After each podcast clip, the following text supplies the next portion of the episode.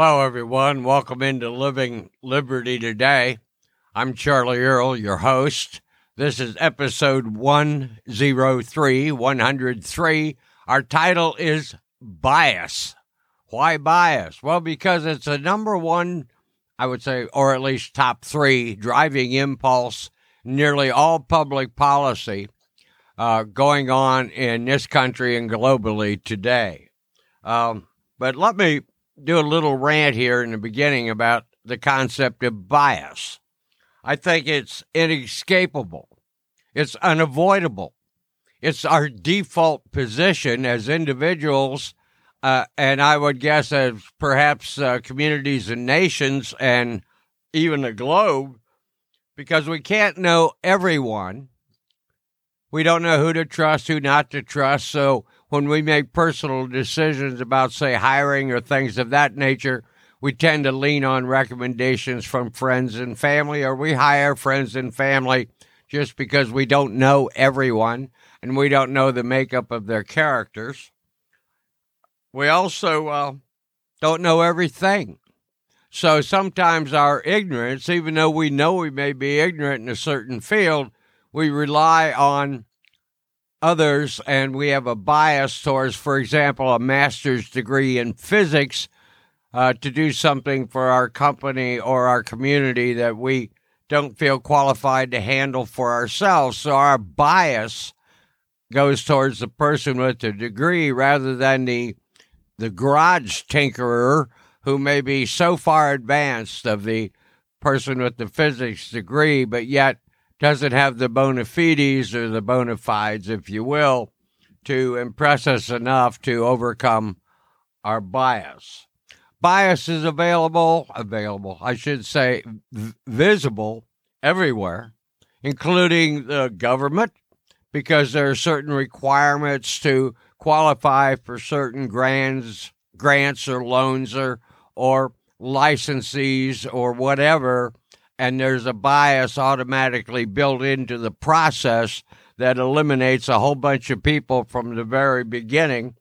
There's certainly a bias in academia uh, where people's uh, entrance into a school or whatever uh, is often determined under measurements that are biased. In addition, advancement for academics within the community uh, is often uh, colored by and uh, determined by bias. We see bias all the time in the uh, in the law system, the system of law that we have.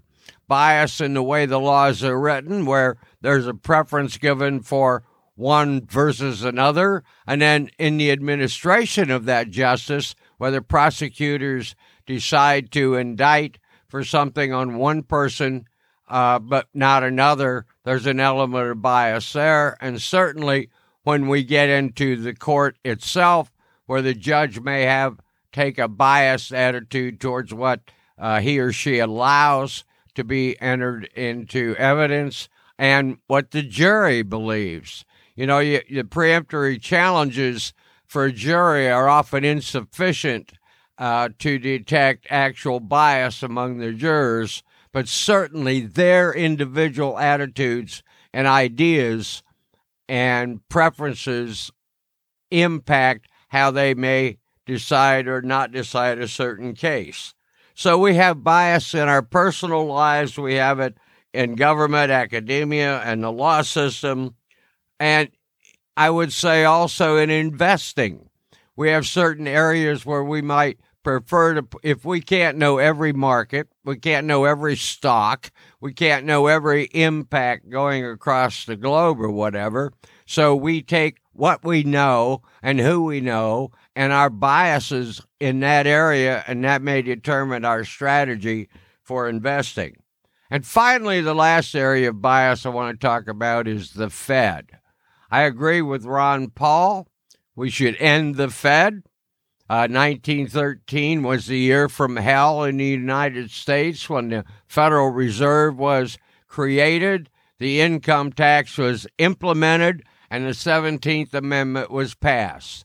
Those three items alone have been critical in the destruction of the original intent of this nation and its gov- governance. Uh, in fact, I was speaking with a friend yesterday um, who basically says that the nation is never supposed to have been a nation.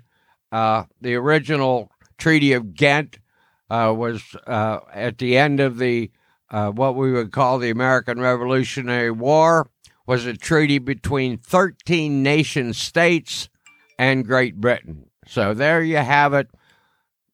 There's bias, bias everywhere we look and everywhere we go. Well, given that, I'm now going to run through a bunch of news articles I have after my little rant on bias. In other words, bias has a dirty name and it shouldn't have because it's a part of living. Prejudices and biases are a part of living. So, anyway, uh, the Buckeye Institute came out with a, a, a Friday report on the Ohio job market hits the summer doldrums, pretty much flattened off. Um, I, I know some of you aren't from Ohio that listen to this podcast, but I'm a Buckeye and I care very much about my state. Um, right now, seems to be a state of confusion and a state of stupor, if we can go there. Anyway, so you may want to check that out. The Buckeye Institute uh, report from Friday the 22nd. Quoth the Raven, Fringe Finance from Friday also uh, has a thing that I've been warning some of my friends about. Uh, Russia and China officially announced they're taking on a dollar with the new global reserve currency. And the odd thing about that is they're also combining with Brazil, India, and South Africa, uh, the BRICS countries, the Russia, China, and all those, to create a new global currency which will challenge the dollar and I think will have grave economic impact here in the United States. And uh, so it's going to be interesting. Well, of course, the media haven't covered it. Um, or if they have, it's just been a little whisper rather than a shouting from the from the housetops. We'll have to see how that goes forward. So we'll have basically two competing currencies: the U.S. dollar and the BRICS dollar or the BRICS money going forward. Then you got the euro, which is stumbling along and gasping for air on its own. In fact, David Stockman in Doug Casey's international communique from Friday talks about Europe's economic suicide and the types of things they're doing. And basically, my synopsis of that would be if you want to go look at it on Doug Casey's International Man, is uh, the obsession in Europe with the green energy thing, and now they finally have got to backtrack a little bit because, you know, their people are going to freeze to death this winter. Um, so they're doing a little bit. Their their their reliance on the green new future uh, is really basically undermining everything uh, their great central planners had hoped for. From inside Wall Street with Nomi Prins on Friday, I got to tell you, I have a bias for Nomi. And that bias generally comes from my respect for her, from leaving the, the, the Wall Street mess and becoming sort of a whistleblower who understands uh, the dynamics that's going on there and she's willing to take them on head on. And so I have a bias for what she has to say in print. She said the Fed smoke and mirrors management of our finances uh, is, is I guess I would call it a house of cards uh, going forward. The Fed, uh, don't rely on them. At, if you recall, a week or two ago, they were forecasting a, a 75 to 100 basis points increase in interest rate this month.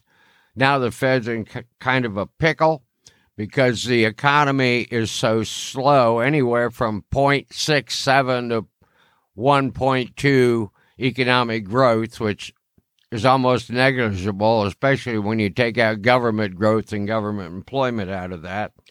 Uh, so they're they're fearful now that if they raise interest rates too quickly or too high to curb inflation, uh, they'll even put greater brakes and a downturn on the economy even more. So Fed's in sort of a pickle there. I've seen forecasters suggest that we're probably uh, we're probably capping out here at, at rates pretty close. My guess would be if we get another raise this year, we're probably looking at about 50 basis points, and the Fed will cross their fingers, close their eyes, and hope it doesn't create too much damage to the economy going forward. Um, Jeff Brown and the Bleeding Edge on Friday uh, had some good responses and so forth. And one of them was how do we remedy the drought in the West? And the drought is pretty broad, broad base actually, not just in Western U.S., but because they've had water issues out there for years. But it's becoming sort of a global thing, and the climate alarmists are jumping on it. Uh, they're riding that horse to the to the end all they can and using it as a as a lever and a club to limit the rest of us and our personal choices. But he talks about desalinization and how it's been really important and useful at, and in in Israel. And I think he had a prediction in there by the end of next year, the end of 2023, Israel have enough desalinization uh, going on to provide 90% of their water supplies. So why we don't do that here in the U.S., I would guess probably the environmentalists don't want it because it takes away one of their cudgels for raising money and creating alarm. Also, because many local communities, even though they may have embraced, windmills and solar panels, don't want uh, desalinization plants sitting on the edge of their beaches or, or shorelines or whatever. But nevertheless, the technology is here uh, we just have to make a, a commitment to explore it and use it and get to it. And uh, so I hope something along that line, but it may create an investment opportunity for you if there seems to be a, a window of opportunity there for for desalinization to finally become a realistic aspect going forward. Um, Breitbart Business Digest from Friday, they had a how Breitbart got inflation right when experts got it wrong. Uh, little self congratulation on there, but nevertheless, they've earned it. Uh, it seems government underestimated the power and the speed and the growth of inflation. Uh, those of us who buy gasoline and groceries and so forth are aware of it. Uh, we still have the supply chain issues. They aren't getting any better. The cost of diesel makes it even worse. Restrictive California laws make it more difficult. Um, independent truckers can't go on the road because they can't afford to keep the trucks running. So the inflation thing is hitting us at all levels. And uh, uh, hopefully somebody with some sense can get her underway. And let's see, Charlie Shrem in Investor Place from uh, Saturday, the 23rd. He said 2022 has not been a good year for crypto. Oh boy, yeah, do you think?